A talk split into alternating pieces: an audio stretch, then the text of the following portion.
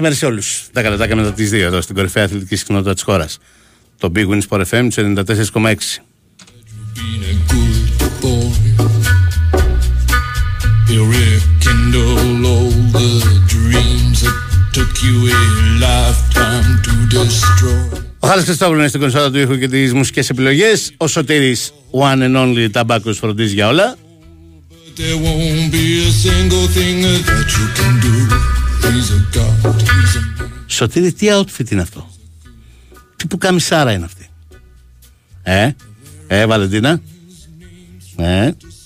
Βαλεντίνα Νικολακοπούλου επίσης στην παρέα μας.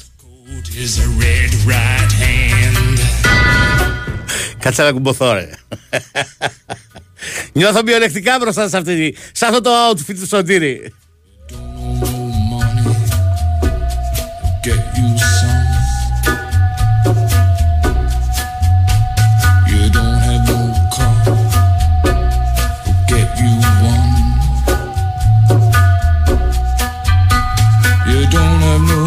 self-respect.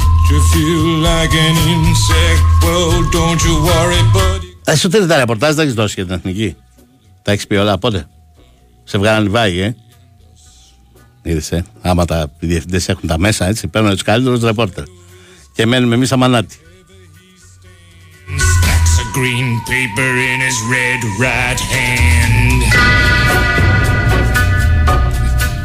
Και τι θα κάνουμε τώρα χωρίς το Χατζηδιάκο, ρε. Δεν είναι απλό. Τι, ρέτσους, ε; Μέστε.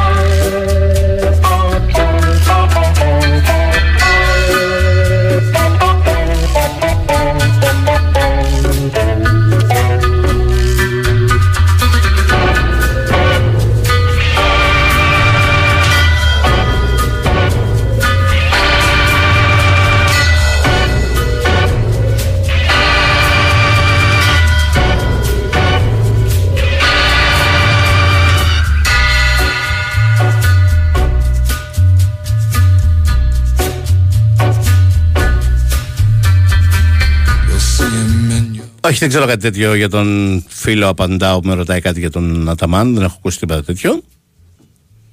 He'll appear out of nowhere, but he ain't what he seems. You'll see him in your head on the TV screen. Hey, buddy, I'm. Και ένας άλλος μου ζητάει ένα μ, πρώτο σχόλιο για τα ευρωπαϊκά πρωταθλήματα. Κάναμε χθες για το ελληνικό πρωτάθλημα, προφανώς γι' αυτό. Για αυτόν τον πρώτο κύκλο, να το πούμε έτσι, που έκλεισε μέχρι να φτάσουμε σε αυτήν την διακοπή των εθνικών ομάδων. Περίπου το 1 τέταρτο έχει ολοκληρωθεί στα πρωταθλήματα, περίπου, ή λίγο λιγότερο σε κάποια.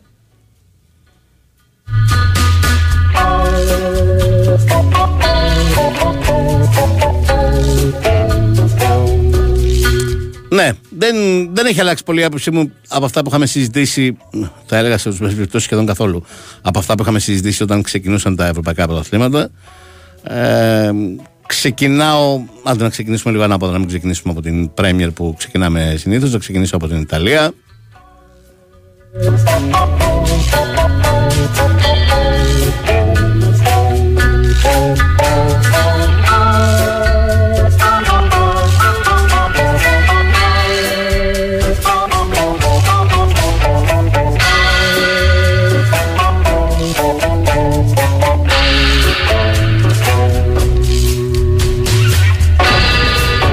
Αρχή της σεζόν, όταν ολοκληρώθηκαν οι μεταγραφές μου, έμοιαζε φαβορή στα μάτια μου η ντερ και εξακολουθεί να μου μοιάζει ως τέτοιο.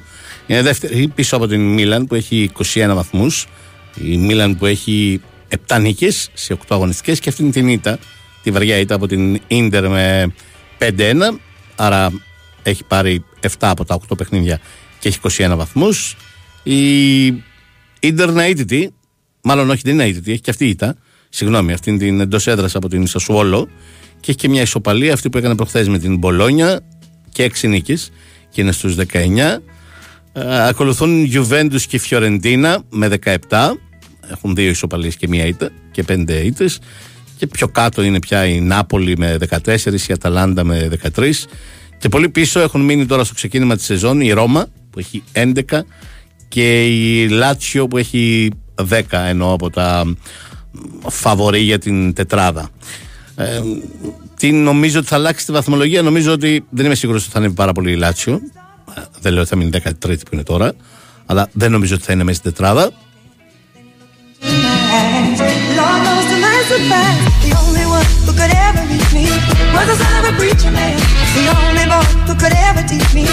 Αντίθετα τη Ρώμα την περιμένω να ανέβει και να την διεκδικήσει την τετράδα μαζί με τις ε, Φιωρεντίνα, Νάπολη και Αταλάντα. Νομίζω αυτές οι τέσσερις θα τη διεκδικήσουν την ε, τετράδα. Τώρα το ερώτημα για μένα είναι αν η Juventus μπορεί να το διεκδικήσει αυτό το πρωτάθλημα. Ε, δυσκολεύομαι να απαντήσω ακόμη. Η Μίλαν και η Ίντερ προφανώς θα το διεκδικήσουν. Η Φιωρεντίνα δεν νομίζω ότι θα το διεκδικήσει, αλλά ε, φαίνεται πως θα κάνει μια πάρα πολύ καλή σεζόν. Όχι όμως για να διεκδικήσει πρωτάθλημα. Για τη Juventus δεν είμαι σίγουρος. Για τους υπόλοιπους δεν νομίζω ότι θα υπάρξει άλλος διεκδικητής του τίτλου και η Νάπολη και η Ρώμα ε, έχουν χάσει πολύ έδαφος. Η Νάπολη βέβαια είναι πιθανό να προχωρήσει αλλαγή προπονητή με κόντε.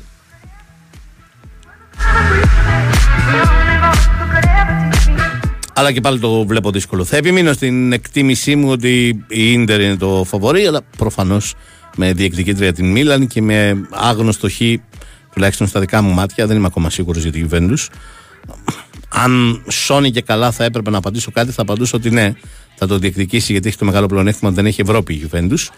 Αλλά δεν μπορώ να το πω με απόλυτη βεβαιότητα. Αλλά αν έπρεπε να πω κάτι, θα έλεγα ότι ναι, θα το διεκδικήσει και η Juventus. αλλά δεν, δεν αλλάζω άποψη σε σχέση με την αρχή της σεζόν. Θα εξακολουθώ να θεωρώ την ντερ πιο έτοιμη για να το κατακτήσει το σκουντέτο. Διαφημισούλες λέει ο Χάρης, τις βάζει και ερχόμαστε.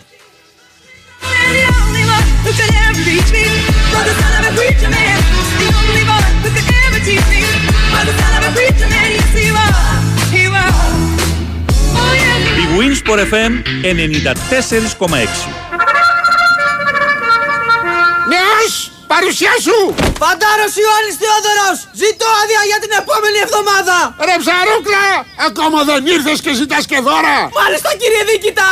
Άμα θες δώρα με το καλημέρα, να πας στο Bet Shop! Μετέβολη! Στο Bet Shop οι νέοι έχουν την τιμητική τους. Δυνατή προσφορά γνωριμίας με τριπλό δώρο έκπληξη. Εδώ, στο Bet Shop, στο παιχνίδι όλων των παιχνιδιών. Ρυθμιστή σε ΕΕΠ. Συμμετοχή για άτομα άνω των 21 ετών. Παίξει υπεύθυνα. Ισχύουν όροι και προποθέσει. Το σπίτι μας. Το σπίτι μας το αγάπησα από τα σχέδια ακόμα. Και δεν θα ξεχάσω ποτέ τη μέρα που πρωτομπήκαμε μέσα. Πόση χαρά και πόση περηφάνεια νιώσαμε. Οι περισσότεροι Έλληνες μπήκαμε στο δικό μας σπίτι με τη στήριξη της Εθνικής Τράπεζας. Τώρα, με σταθερό επιτόκιο από 3% και προέγκριση μέσα σε 48 ώρες. Μήπως ήρθε η ώρα να μπείτε και εσείς στο δικό σας; Βρείτε την καθοδήγηση που χρειάζεστε στην Εθνική μας Τράπεζα. Ισχύουν όροι και προποθέσει. Περισσότερες πληροφορίες στο nbg.gr. Αγάπη, άκου αυτό. Κληρώσεις στο Regency Casino Mon Parnes. 11 γράμματα καθέτος. Α, το έχω, το έχω. Αυτοκινήτων. Αυτό, κι, πώς γράφεται αυτό; Στο κι τι βάζω; Το γιώτα. Το γιώτα. Και μετά; Ε, μετά, Γιάρης. Κληρώσεις με γκάζια στο Regency Casino Mon Parnes. Παρασκευή 27 Οκτωβρίου μπαίνεις στην κλήρωση για να κερδίσεις ένα ολοκένουργιο το Γιώτα Γιάρης. Θα είσαι εσύ ο μεγάλος τυχερός. Λαχνή συμμετοχής με την είσοδο στο καζίνο. Ρυθμιστή σε ΕΠ. Συμμετοχή για άτομα άνω των 21 ετών. Παίξε υπεύθυνα. Η Winsport FM 94,6 Thank you.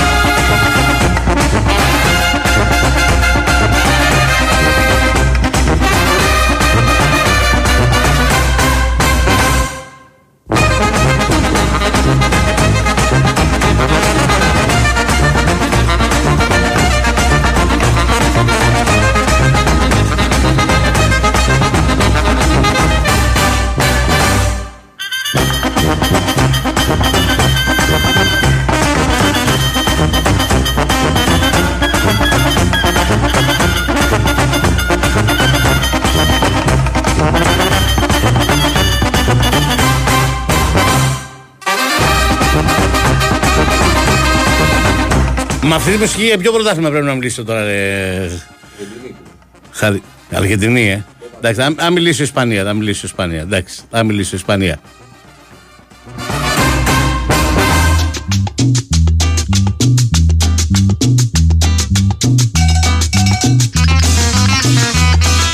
Λοιπόν, προφανώς εδώ η μεγάλη έκπληξη έρχεται από την ε, Τζιρόνα. Πραγματικά μεγάλη έκπληξη. Μια ομάδα που δείχνει μεγάλη συνέπεια τώρα στο ξεκίνημα της σεζόν. Και αν θέλετε την άποψή μου, τη συνέπεια την έδειξε και στην ήττα της από τη Real Madrid. Μπορεί να φαίνεται βαριά και εύκολη νίκη για τη Real, αλλά δεν ήταν καθόλου έτσι. Μέχρι να γίνει το 0-1, Τζιρόνα ήταν η πολύ καλύτερη ομάδα στο match. Η βαθμολογία αυτή τη στιγμή είναι Real 24, Τζιρόνα 22, Μπαρσελόνα 21, Ατλέτικο 19, Athletic Bilbao 17, Σοσιεδάδ 15, Μπέτης 13. Αυτές είναι οι 7 πρώτες που παίρνουν και ευρωπαϊκό ειστήριο. Ε, δεν δε θα αλλάξω άποψη ότι αυτό εδώ είναι ένα πρωτάθλημα για δύο. Δηλαδή για τη Real και την Παρσελώνα. Δεν νομίζω ότι μπορεί να το διεκδικήσει η Ατλέτικο Μαδρέτη μέχρι το τέλος. Καλά, προφανώς δεν νομίζω ότι μπορεί να το διεκδικήσει και η Τζιρόνα, αλλά μπορεί να διεκδικήσει θέση στην τετράδα. Ε, αυτή εδώ θα είναι μια ανοιχτή διαδικασία αφού η Σεβίλα έχει μείνει πάρα πολύ πίσω. Είναι 14η με 8, δηλαδή από την Τζιρόνα αυτή τη στιγμή έχει 14 λιγότερους βαθμούς. Ε, Βεβαίως έχει και ένα μάτς λιγότερο η Σεβίλη από την ε, Τζιρόνα. Ε, Όπως μάτς λιγότερο έχει και η Ατλέτικο Μαδρίτης. Αυτό το μεταξύ του παιχνίδι λείπει. Ε, Απλώς δεν θα είμαι τόσο απόλυτος όσο ήμουν στην αρχή της σεζόν για την Ατλέτικο Μαδρίτης, ότι ε, δεν θα διεκδικήσει το πρωτάθλημα. Λέω, θα πω ότι δεν μου μοιάζει πιθανό, αλλά δεν λέω ότι δεν θα το διεκδικήσει. Μπορεί, μπορεί, γιατί η Μπαρσελόνα κάνει περισσότερα νερά από ό,τι φανταζόμασταν. Έχει περισσότερες απώλειες από ό,τι φανταζόμασταν και σε μάτς που θεωρητικά είναι εύκολα για το χεριού της. Έχει τρεις ισοπαλίε που είναι τρεις ισοπαλίε, πώς να το πω, αναπάντηχες.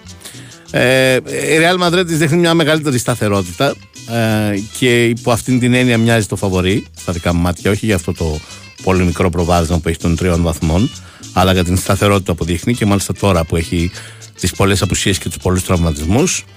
Ε, οπότε με αυτή την σειρά θα πω ότι μπορούν να το διεκδικήσουν Real, Barcelona, Ατλέτικο την σειρά που ανέφερα αλλά δίνοντας λίγες πιθανότητες στην Ατλέτικο να τα καταφέρει να φτάσει μέχρι το τέλος. Άλλωστε, νομίζω ότι η Ατλέτικο φέτος δεν θα την πατήσει όπως πέρυσι και θα συνεχίσει στην Ευρώπη. Ε, πιθανότατα θα συνεχίσει και στο Champions League. Άρα και αυτή θα καταναλώνει πολύ ενέργεια μεσοβδόμαδα.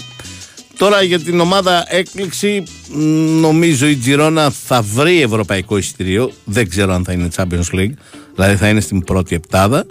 Όπως νομίζω παρά το γεγονός ότι δεν είναι καθόλου εύκολο για μια ομάδα σαν τη Σοσιαδάδ να συνδυάζει Ισπανικό πρωτάθλημα και Champions League που παίζει φέτος, πιστεύω ότι και αυτή θα είναι στην Εφτάδα. Ε, Όπως πιστεύω ότι θα είναι στην Εφτάδα και η Athletic Bilbao. Μετά. Είναι, είναι δύσκολο να μιλήσω για την 7η και η Σεβίλη μπορεί να συνέλθει και η Βαλένθια μπορεί να είναι στην Εφτάδα, η Μπέτς φυσικά. Ε, η Villarreal έχει μείνει πολύ πίσω. Είναι αυτό ότι δεν ξέρεις αν θα συνέρθουν και πόσο θα συνέρθουν η Villarreal και η Σεβίλη κατά κύριο λόγο. Ε, αλλά οι ομάδες που είναι τώρα στην Επτάδα και δεν ήταν φαβορή για να είναι στην Επτάδα, δηλαδή η Τζιρόνα και η Athletic Bilbao, νομίζω ότι είναι δύο πολύ καλές ομάδες που μπορούν να κρατηθούν ψηλά. Οπότε δεν αποκλείεται και να έχουμε αλλαγές στον ευρωπαϊκό χάρτη της Ισπανίας μεγάλες. Με την έννοια να μην δούμε μετά από αρκετά χρόνια ούτε τη Σεβίλη ούτε την Villarreal. Άλλωστε, θυμίζω η Σεβίλη προέρχεται από πολύ κακή χρονιά και πέρσι στο Ισπανικό πρωτάθλημα. Το ειστήριο το πήρε ε, μέσω Ευρώπης, αλλιώς δεν το έπαιρνε. Ε, οπότε δεν θα μου κάνει εντύπωση και φέτος μέσω του πρωταθλήματος να μείνει εκτός Ευρώπης.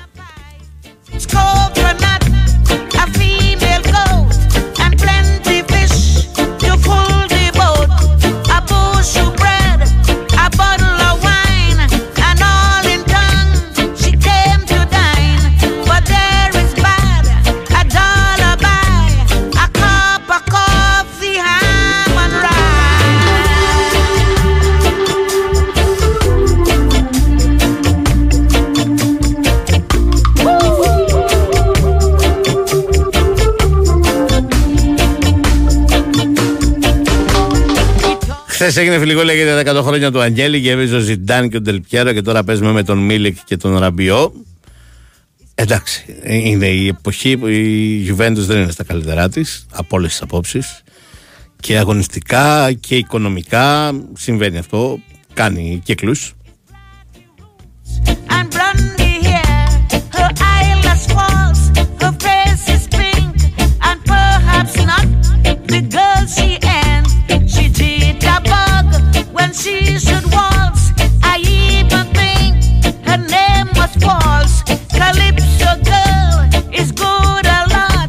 Ένας άλλος φίλος με ρωτάει αν θα μπορούσαμε να μάθουμε πώς βαθμολογούνται οι ομάδες στο UEFA Ranking ε, με βάση τις ε, επιδόσεις τους και την δική τους βαθμολογία. Κάτι αντίστοιχο με, την, ε, με τη βαθμολογία στις ε, χώρες. Ε, είναι και η βαθμολογία της UEFA στα κλαμπ. Μετράει η τελευταία πενταετία και το τι έχεις κάνει εκεί. Ε, πέρα από τις νίκες που δίνουν βαθμούς και τις ισοπαλίες εξαρτάται και υπάρχουν και μπόνους που δίνουν βαθμούς ανάλογα με το τι διοργάνωση παίζεις, δηλαδή η συμμετοχή σε ομίλους Champions League δίνει αυτομάτως μπόνους όπως δίνει και στη βαθμολογία της χώρας αυτομάτως μπόνους. Ε, όπως επίσης οι προκρίσεις στους 16 στους 8 του Champions League φυσικά και στους 4 και στον τελικό για κατάκτηση δίνουν έξτρα πόντους, μπόνους στο Europa και στο Conference League δεν δίνει στις πρώιμες φάσεις, αν περάσει στου 32 δηλαδή και στου 16, δίνει από εκεί και πέρα έξτρα πόντους μπόνους. Και κάπως έτσι βγαίνει και η ατομική σου βαθμολογία. Με, α, με αντίστοιχο τρόπο που βγαίνει η βαθμολογία των χωρών.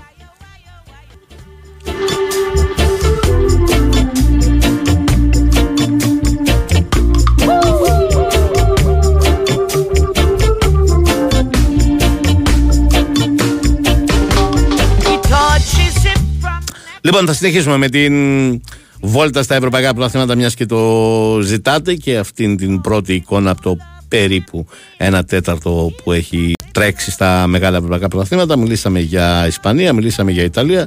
Ένα μικρό break και θα μιλήσουμε και για Γερμανία και για Premier League φυσικά.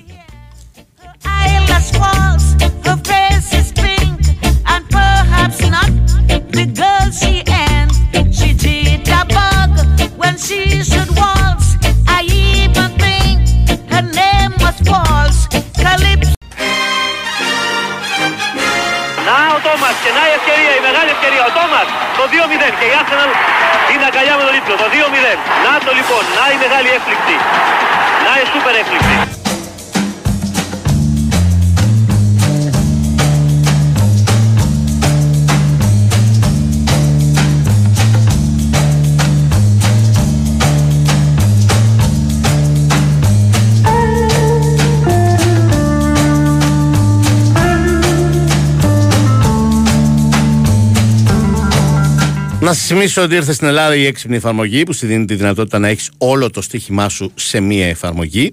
Πρόκειται για την Odium O D S I U M. Ε, γράφεται. Όσοι κατεβάσουν την εφαρμογή της Odium μπορούν, αν θέλουν, να κάνουν εγγραφή, να αποθηκεύσουν την αγαπημένη τους ομάδα, Ολυμπιακό Παναθηναϊκό, ΠΑΟ, ΚΑΕ κτλ. Να ανοίξουν ένα νέο λογαριασμό σε κάποιο πάροχο που δεν έχουν λογαριασμό, να ποντάρουν στην καλύτερη απόδοση σε όποιον αγώνα επιθυμούν και να κερδίσουν την επίσημη φανέλα της αγαπημένης τους ομάδας. Θυμίζω ότι κερδίζουν όλοι οι οπαδοί όλων των ελληνικών ομάδων. Κατεβάζει τώρα την εφαρμογή Odium, O D S I U M, που θα σου λύσει τα χέρια.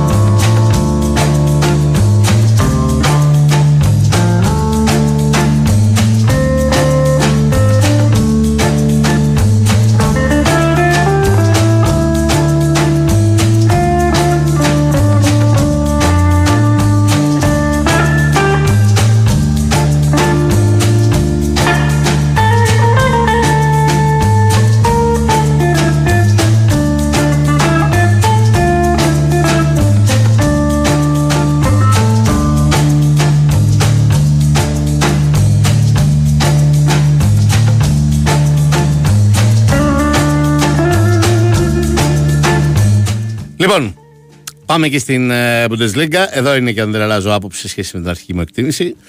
Είναι η ομάδα που συμπαθώ ποδοσφαιρικά περισσότερο από οποιαδήποτε άλλη φέτος στην Ευρώπη, η Leverkusen. Και παρά το γεγονός ότι ξέρω ότι είναι μια ομάδα loser, never Kusen είναι το τρόλ παρατσούκλι τη. Νομίζω ότι θα το διεκδικήσει το πρωτάθλημα μέχρι τέλους. Μετά το πρώτο ε, ξεκίνημα της σεζόν, τις 7 πρώτες αγωνιστικές, είμαι ακόμη πιο πεπισμένος. Έχει 6 νίκες και μία ισοπαλία. Η ισοπαλία είναι με την Bayern Μονάχου για την ε, Leverkusen. Είναι μόνη πρώτη με 19 βαθμούς. Έναν περισσότερο από τη Στουτγκάρδη, που δεν νομίζω ότι θα αντέξει μέχρι τέλους να διεκδικήσει το πρωτάθλημα. Α, Έχει κάνει ένα πολύ καλό ξεκίνημα, αλλά δεν ξέρω καν αν θα αντέξει να διεκδικήσει τετράδα, για να είμαι ειλικρινής. Ε, είναι τρίτη η Bayern Μονάχου με 17 και είναι πιο κάτω η Dortmund ε, επίσης με 17, η Hoffenheim με 15 και έκτη η Λιψία με 14.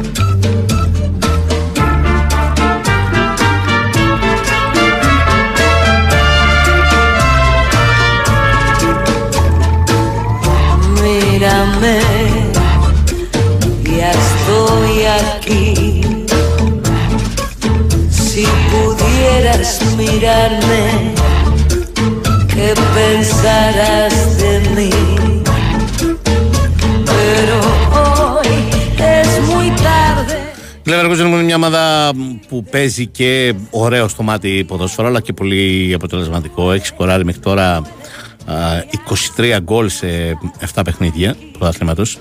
Πάνω από 3 μέσω όρο δηλαδή ένα μάτς.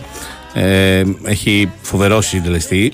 Συν 17, γιατί έχει δεχτεί μόλις 6 στα 7 παιχνίδια. Και αν σκεφτεί κανείς ότι τα 2 τα δέχτηκε από την Bayern, η ισοπαλία ήταν εκεί 2-2. Στα υπόλοιπα 6 παιχνίδια δέχτηκε μόλις 4 γκολ. Δηλαδή βάζει πάνω από 3 κατά μέσο όρο και δέχεται περίπου μισό κατά μέσο όρο σε κάθε μάτς.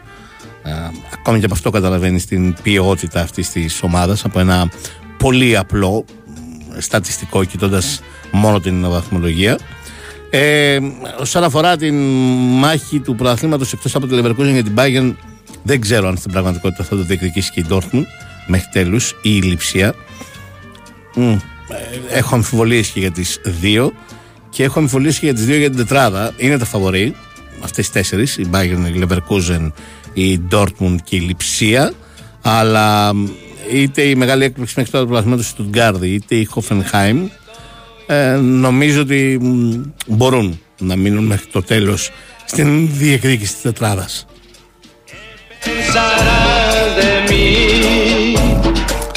Pensarás de mí. Αντίθετα, ομάδες που παραδοσιακά τα τελευταία χρόνια βγαίνουν στην Ευρώπη, α, μ, όπως η Άιντραχτ ας πούμε, η Φράιμπουργκ, η Βόλσπουργκ, μ, δεν με πείθουν και τόσο ότι θα τα καταφέρουν και φέτος.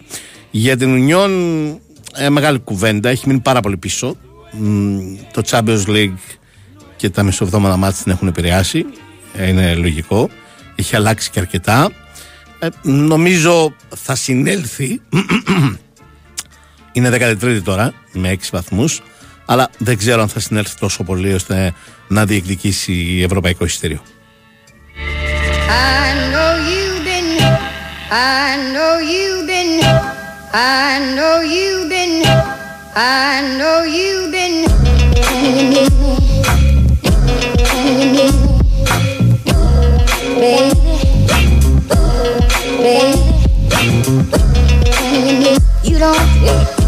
Ναι, ναι, Never Coupen. Τι είπα, Never, ε, never Illusion, τι είπα, δεν ξέρω τι είπα. Never Coupen είναι το παρατσοκλή Γιώργο από το Γαλάτσι. Ε, Ένας φίλος με ρωτάει να μου ζητάει να κάνω ένα σχόλιο για τον Ναζάρ. Η αλήθεια είναι ότι έπεσα έξω πολύ στην εκτίμησή μου. Όταν έφυγε από την Chelsea και πήγε στη Real, έπαθε θα κάνει μεγάλη καριέρα. συμφωνώ και εγώ μαζί σου. Εκείνες τις τρεις, τέσσερις τελευταίες σεζόν του στην Premier League και εγώ τον θεωρούσα τον καλύτερο παίκτη της Premier League. Ε, μου έκανε μεγάλη εντύπωση που απέτυχε παταγωδός για να τα λέμε όλα στην Real Madrid. Πιστεύω ότι είναι μεταγραφή εγγύηση. Ε, δεν προέκυψε ως τέτοια. Λίγο οι τραυματισμοί, λίγο ότι δεν προσαρμόστηκε ποτέ. Λίγο το ένα, λίγο το άλλο τέλος πάντων δεν, δεν βγήκε ποτέ στη Real Madrid για την απόφασή του να σταματήσει προφανώς και συμφωνώ μαζί του αν ο ίδιος αισθάνεται ότι αυτό ήταν και δεν έχει ε, κάτι παρακάτω και με δεδομένο ότι είναι ένα παιδί που έκανε μια τρομερή καριέρα ε, μετά τη Real Madrid ξέρω εγώ άκουγα ότι είχε προτάσεις από την Union Saint-Gilloise και τα λοιπά οκ δεν, δεν θέλω να αδικήσω καμία ομάδα αλλά ε, δεν το παίρνεις και εύκολα απόφαση μετά από τόσα χρόνια στην Chelsea και στη Real να πας στα 32 σου σε μια μικρομεσαία ομάδα του Βελγίου και σε μια από τις ε, πολύ μικρές σε ευρωπαϊκό επίπεδο. Ε, ούτε ήταν τύπος που ψήθηκε να πάει στο Κατάρ, Σαουδική Αραβία να πάρει τα λεφτά οπότε καλά έκανε και σταμάτησε. Αν αισθάνθηκε ότι ο Σεδό ήταν στο κορυφαίο επίπεδο και με δεδομένο ότι και την τελευταία χρονιά στη Μαδρίτη έπαιξε ελάχιστο ε, καλά έκανε. Lost and found my mind, but only for a moment.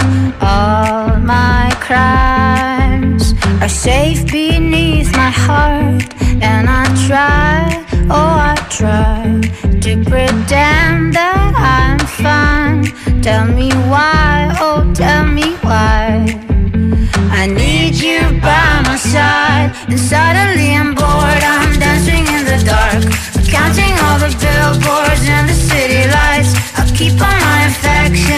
Γιατί έχω σε τόσο μεγάλη εκτίμηση τη Leverkusen, με ρωτάει κάποιος. Κάχα και λόγω του προπονητή της, του Τσάμπι Αλόνσο. Νομίζω ότι θα γίνει ένας από τους κορυφαίους προπονητές στην Ευρώπη τα επόμενα χρόνια και θα μας απασχολήσει πάρα πολύ. Νομίζω ότι δεν θα μείνει και πάρα πολύ στην uh, Leverkusen. Πιθανόν αυτή και να είναι η τελευταία του χρονιά. Και πιθανό η επόμενη ομάδα του να είναι η Real Madrid, να διαδεχτεί δηλαδή τον Αντσελότη. Ας, πολύ σύγχρονος, πολύ μοντέρνος προπονητής με πάρα πολύ καλές ιδέες. you now, and I try, oh, I try to pretend that I'm fine. Tell me why, oh, tell me why. Και μετά γιατί εκτιμώ πάρα πολύ και το ρόστερ της και το ταλέντο της και στην άμυνά της, ο Φρίμπονγκ, το Ταψομπά, ο, οκ, ο Άλεξ Γκριμάλντο που δεν είναι νεαρός, αλλά που είναι μια πολύ έξυπνη μεταγραφή. Ε, μ, ο Κοσουνού, ο Αφρικανός. τώρα για τη μεσαία γραμμή δεν να συζητάμε. Εκεί υπάρχει ο ε, Βίρτς που λέω ότι είναι πολύ σπουδαία περίπτωση ποδοσφαιριστή και θα μας απασχολήσει πολύ τα επόμενα χρόνια. Ε, ο Εζέκελ Παλάσιος, ο Τζάκα που ήταν ακριβώς ό,τι έλειπε. Δηλαδή ένας παίχτης με προσωπικότητα και ηγετικά χαρακτηριστικά για να συνδέσει όλους αυτούς τους πιτσιρικάδες. Ε, γενικά ε, μια ομάδα που και από άποψη ρόστερ και από άποψη προπονητή είναι σε πολύ υψηλό επίπεδο. Billboards and the city lights. I'll keep on my affection in the Διαφημισούλες και θα τα πούμε για την Premier League που είναι οι περισσότεροι που ενδιαφέρεστε και έχετε στείλει μηνυματάκια.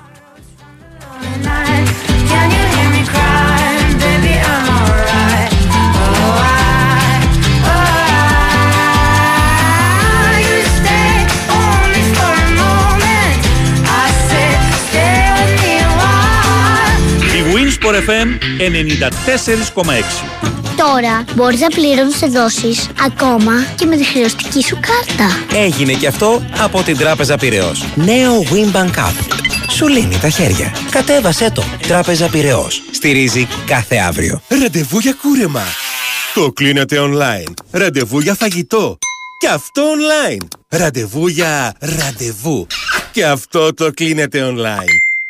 Ε, το ραντεβού για κταίο, γιατί όχι. Τώρα η Οτοβιζιόν σας δίνει τη δυνατότητα να κλείσετε και το ραντεβού για έλεγχο online. Μπείτε τώρα στο autovision.gr και κλείστε ραντεβού online στο μεγαλύτερο δίκτυο ιδιωτικών κταίων στην Ελλάδα. Πέτρο, έτοιμος! Μην αργήσεις, είναι η πρώτη προπόνηση στην καινούργια ομάδα. Τώρα, τώρα, να πάρω και την μπάλα μου. Τι να την κάνεις την μπάλα, στην Ακαδημία πάμε. Με αυτή παίζω καλύτερα. Είναι η μπάλα που μου χάρισε ο Κώστας Τσιμίκας όταν ήρθε να μας δει. Και μου είπε ότι αν συνεχίσω έτσι θα γίνω μεγάλος ποδοσφαιριστής. Η πιο μικρή πράξη αγάπης μπορεί να γίνει η αρχή για κάτι μεγάλο. Γι' αυτό ο Κώστας Τσιμίκας και η Novibet ενώνουν τις δυνάμεις τους σε δράσεις που κάνουν τη διαφορά για τους συνανθρώπους μας μέσω του προγράμματος Giant Heart. Giant Heart, μια συμμαχία αγάπης με την Novibet. Ρυθμιστής σε ΕΕΠ. Συμμετοχή για άτομα άνω των 21 ετών. Παίξει υπεύθυνα. Η Θεσσαλία δοκιμάζεται.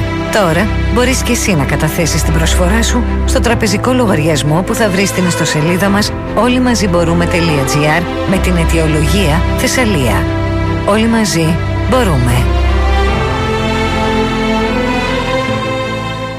Η Winsport FM 94,6. Okay, everybody get together and put your hands together and let's do something like this now. Come on, give me a groove now.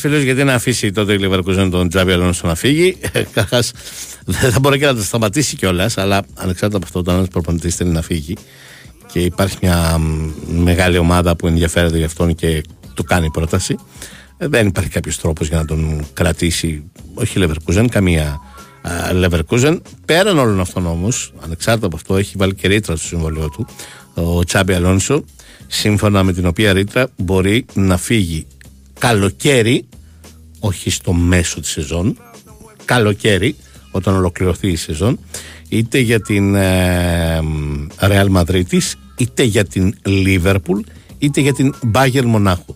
Δηλαδή τις τρεις ομάδες στις οποίες έπαιξε ποδόσφαιρο. Αυτό το έχει βάλει στην ε, ρήτρα του, οπότε και με βάση το συμβολαιό του θα μπορεί να φύγει το καλοκαίρι. Νομίζω είναι ο κόσμος το έχει τούμπανο και εμείς κρυφό καμάρι. Οι Ισπανοί το γράφουν συνέχεια, οι Γερμανοί το γράφουν συνέχεια. Ο Φλωρεντίνο Πέρεθ α, έχει αποφασίσει, φεύγει στη Μιζό Αντσελό το καλοκαίρι και αυτό είναι αποφασισμένο και πηγαίνει για να αναλάβει την εθνική ομάδα της Βραζιλίας. Ε, οπότε από τώρα ο Φλωρεντίνο Πέρεθ ψάχνει τον διάδοχό του για το ερχόμενο καλοκαίρι και έχει καταλήξει στον Τσάμπι Αλόνσο και πολύ λογικά έχει καταλήξει στον Τσάμπι Αλόνσο. Ένα παιδί που έπαιξε χρόνια στη Real Madrid, ξέρει πάρα πολύ καλά το κλαμπ και είναι και ένας πολύ σπουδαίος νέος προπονητής με δείγματα γραφής εξαιρετικά. Οπότε με ένα σπάρο που λένε δύο τριγώνια και με δεδομένο ότι υπάρχει και αυτή η ρήτρα στο συμβολαιό του, όλοι το θεωρούν ε, σχεδόν βέβαιο ότι ο Τσάμπι Αλόνσο θα είναι ο επόμενος προπονητής της Real Madrid.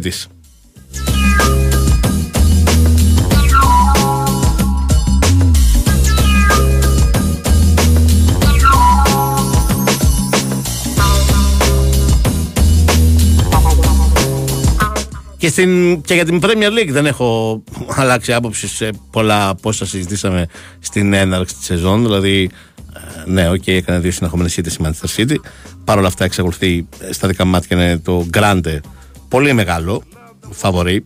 Πιο μεγάλο και από την Bayern στη Γερμανία, στα δικά μου μάτια. Ε, να κατακτήσει το πρωτάθλημα φέτος και φέτος στην ε, Premier League. Ε, Οκ, τώρα είναι μια δύσκολη περίοδος για αυτήν. Έχει σημαντικές απουσίες, σημαντικούς τραυματισμούς.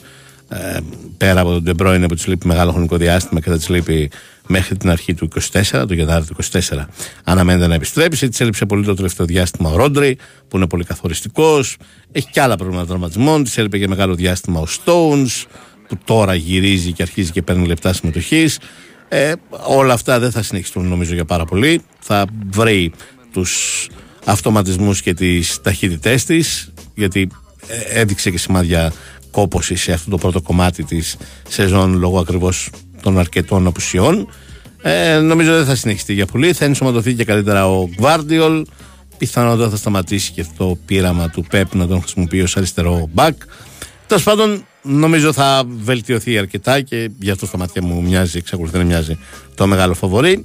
Ισχύει ότι είπα στην αρχή της σεζόν για την Tottenham ότι η Tottenham είναι πιθανό, έχει όλα τα φώτα τέλος πάντων να είναι η φετινή Arsenal του περσινού πρωταθλήματο, δηλαδή η ομάδα που θα ενοχλήσει περισσότερο από οποιαδήποτε άλλη την uh, Manchester City.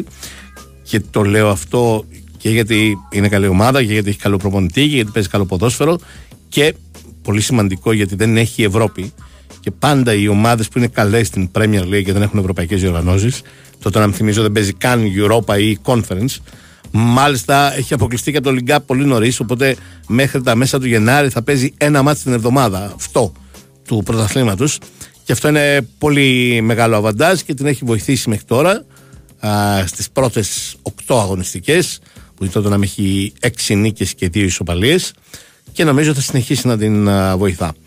Ε, Προφανώς είναι πιο δύσκολο για την Arsenal λόγω Champions League και επειδή έχει και τις πιθανότητες της και τις προσδοκίες της να την προχωρήσει αρκετά την παρέτσα στο Champions League. Δηλαδή να μην μείνει μόνο στον όμιλο, να περάσει στους 16, ενδεχομένως στους 8. Ποιος ξέρει από εκεί και πέρα. Ε, οπότε αυτό θα το κάνει αρκετά ε, δύσκολο. Αλλά νομίζω ότι και αυτή α, μπορεί να διεκδικήσει το πρωτάθλημα και σίγουρα θα είναι στην τετράδα. Άρα για την τετράδα μας μένει μια θέση. Αν και μπορούμε να θεωρούμε βεβαιο- δεδομένο ότι από του χρόνου πέντε αγγλικές θα παίζουν στο Champions League με το νέο format. Οπότε έχει νόημα η πεντάδα και όχι η τετράδα. Τέλος πάντων, με τα μέχρι τώρα δεδομένα η τετράδα μας μένει.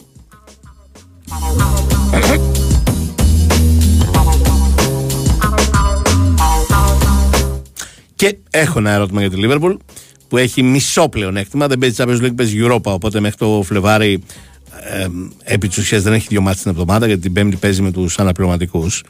Ε, αν μπορεί να το διεκδικήσει το πρωτάθλημα μέχρι τέλους, την έχω την αμφιβολία ακόμη. Ε, για όλους όσους είστε ενθουσιασμένοι με Aston Villa και Brighton, καλά κάνετε και είστε και Newcastle, καλά κάνετε και είστε ενθουσιασμένοι, αλλά δεν νομίζω ότι φέτος που παίζουν Ευρώπη μπορούν να αντέξουν. Νομίζω ότι δεν θα είναι καμία από τις τρεις στην τετράδα. Τώρα την τους είπαμε αυτή τη σειρά γιατί αυτή τη στιγμή είναι πέμπτη η Aston Villa, έκτη η Brighton και όγδοη η Newcastle. Δεν νομίζω ότι θα τα καταφέρουν να είναι στην τετράδα. Ειδικά από τη στιγμή που η Newcastle φαίνεται ότι έχει όλα τα φόντα να προκριθεί από τον Όμιλο, γιατί με αυτόν τον Όμιλο, σε αυτόν τον Όμιλο που είχε πέσει με Πάρη, Dortmund και Μίλαν υπήρχαν και αμφιβολίες για το αν θα βγει τέταρτη. Οπότε θα άλλαζαν τα δεδομένα. Δεν νομίζω ότι θα βγει τέταρτη. Δεν, δεν το νόμιζα έτσι κι αλλιώς. Και από τη μέρα που έγινε η κλήρωση, ότι αυτή θα είναι ο αδύναμος κρίκος του ομίλου. Τώρα μετά τις δύο πρώτες αγωνιστικές, έχοντας κερδίσει την Παρή και έχοντας πάρει ισοπαλία στο Μιλάνο από τη Μίλαν, το θεωρώ απίθανο να είναι τέταρτη. Για να μην σας πω ότι το θεωρώ πάρα πολύ πιθανό να προκριθείς στους 16 του Champions League. Οπότε θα συνεχίζει να ταλαιπωρείται με αυτό. Δεν έχει τόσο βάθος το ρόστερ όσο έχει η Manchester City και η Arsenal. Έχει πολύ λιγότερους ποιοτικούς ποδοσφαιριστές. Οπότε δεν το βλέπω να αντέχει να είναι στην τετράδα. Ε, ούτε η Brighton το βλέπω να αντέχει, ούτε η Aston Villa το βλέπω να αντέχει να είναι στην τετράδα. Ε, η Liverpool μοιάζει φαβορή και πρέπει να περιμένουμε να δούμε πόσο θα συνέλθουν, γιατί θα συνέλθουν σε έναν βαθμό. Το ερώτημα είναι πόσο η Chelsea και η Manchester United ώστε να διεκδικήσουν θέση στην τετράδα. Μου μοιάζει όχι και το πιο εύκολο πράγμα, δηλαδή αυτή τη στιγμή η βαθμολογία της Premier League σε σχέση όχι με τη σειρά κατάταξης αλλά με τις πρώτες τέσσερις της βαθμολογίας δηλαδή τη City, την Arsenal, την Tottenham και τη Liverpool μου μοιάζει εξαιρετικό πιθανό να είναι και η τελική τετράδα τώρα θα δούμε με ποια κατάταξη από το 1 ως το 4 αλλά αυτή τη στιγμή μου μοιάζουν οι πιθανότερες να είναι στην τετράδα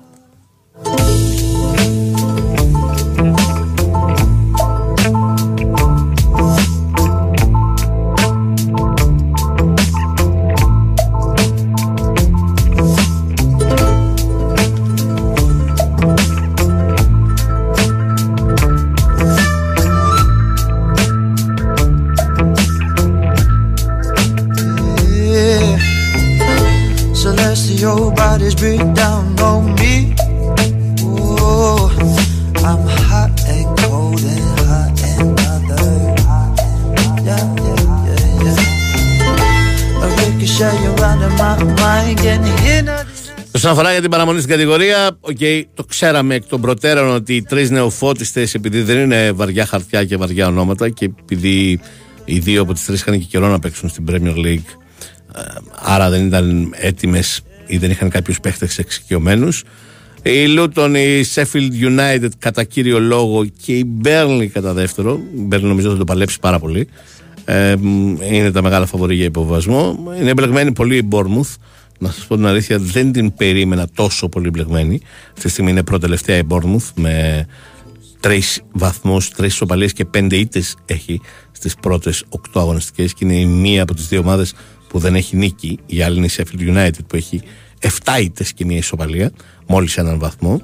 Η Luton έχει κάνει μια νίκη ε, και έχει 4 βαθμούς. Η Burnley έχει κάνει μια νίκη και έχει 4 βαθμούς. Εκεί χαμηλά είναι και η Everton και η Bradford και η Wolves με 7 η Everton και η Bradford με 8 οι Wolves. Να σου πω την αλήθεια, τη Wolves την είχα να μπλέκει πολύ περισσότερο. Ε, ίσως και να μην μπλέξει εν τέλει τόσο σοβαρά. Ε, η Bradford είναι μια πάρα πολύ καλή ομάδα που όμως δυστυχώς για αυτήν τα αποτελέσματα δεν της πάνε καθόλου. Και άμα μένεις χαμηλά στην Premier League, μετά πιέζεσαι και αγχώνεσαι. Μ, το ίδιο ισχύει και για την Everton. Είναι η τρίτη χρονιά που είναι μπλεγμένη στη μάχη του υποβασμού και ποτέ δεν είναι καλό αυτό. Μια του κλέφτη, δύο του κλέφτη, τρεις και την κακή του μοίρα, όπως το λένε. Ε, μ, νομίζω ότι οι Luton και οι Sheffield United δεν θα σωθούν, δεν θα βρουν τον τρόπο να σωθούν. Και η τρίτη θέση θα είναι ανάμεσα σε Burnley, Bournemouth και Everton, κατά κύριο λόγο.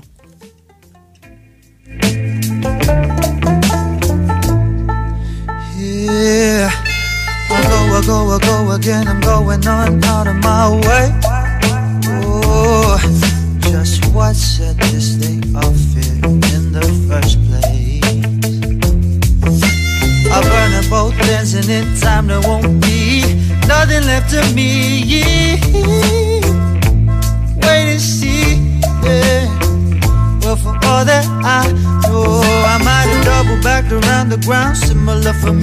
Ένα μολύ που για Boateng και Ολυμπιακό. Έχει γραφτεί στο εξωτερικό. Ε, δεν ξέρουμε κάτι παραπάνω. Προφανώς για να έχει γραφτεί στο εξωτερικό υπάρχει μια σκέψη. Ο καθένας το συνδέει και με το γεγονός ότι ο Ολυμπιακός είναι στην αναζήτηση ενός κεντρικού αμυντικού για το Γενάρη ε, με πολυποιωτικά χαρακτηριστικά για να μετατραπεί σε ηγέτης της άμυνας. Δεν ξέρω αν η ιδανική περίπτωση είναι ο Boateng που τώρα τι να μιλήσουμε για την αξία του και την ποιότητά του δεν τίθεται θέμα. Το θέμα είναι η κατάστασή του και η ηλικία του. Βεβαίως, στου κεντρικούς αμυντικούς το ξέρουμε όλοι. Ότι ε, το προσδόκιμο ποδοσφαιρικό ε, ηλικιακό όριο μεγαλώνει όταν μιλάς για κεντρικό αμυντικό. Υπάρχουν κεντρικοί αμυντικοί και στα 36 και στα 37 που την κάνουν τη δουλειά με πολύ μεγάλη ποιότητα και πολύ μεγάλη άνεση. Two steps forward, one step back. Two steps forward, one step Ακόμα και στο κορυφαίο επίπεδο. Το χαρτί Λιόν δεν του βγήκε, του Boateng.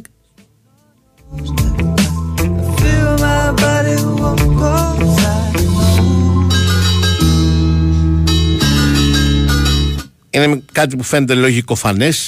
Ε, ξαναλέω και για το Ολυμπιακός ψάχνει να είναι ηγέτης στο κέντρο της άμυνας και μ, γιατί για να γραφτεί στο εξωτερικό και δει στη Γερμανία προφανέστατα έχει κάποια μικρή, μεγάλη, θα δούμε δόση αλήθειας. Ε, αν είναι τόσο προχωρημένο που θα κλείσει άμεσα, όχι, δεν, δεν μπορώ να το πω.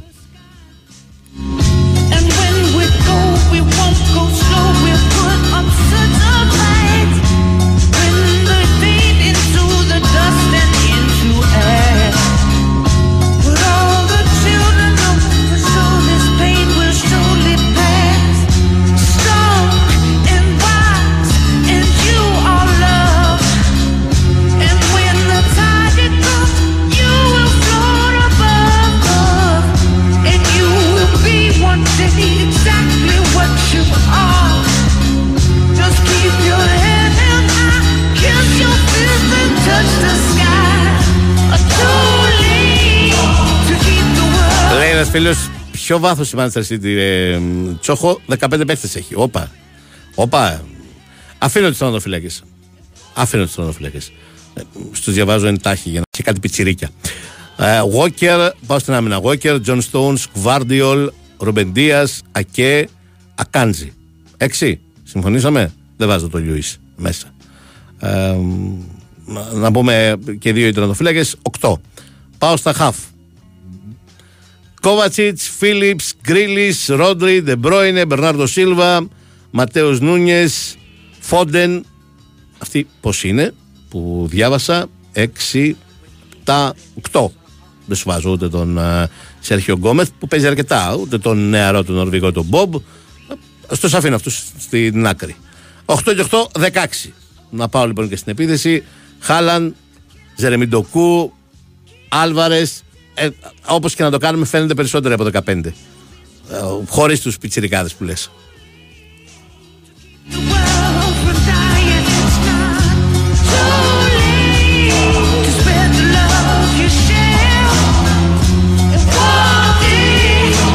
Λοιπόν, αυτό ήταν και για σήμερα. Την κάναμε τη βόλτα στα ευρωπαϊκά πρωταθλήματα όπως το ζητήσατε και σας το είχα τάξει για να ρίξουμε μια εικόνα στα τέσσερα μεγάλα ευρωπαϊκά πρωταθλήματα για το πώς κύλησε το πρώτο περίπου τέταρτο της σεζόν.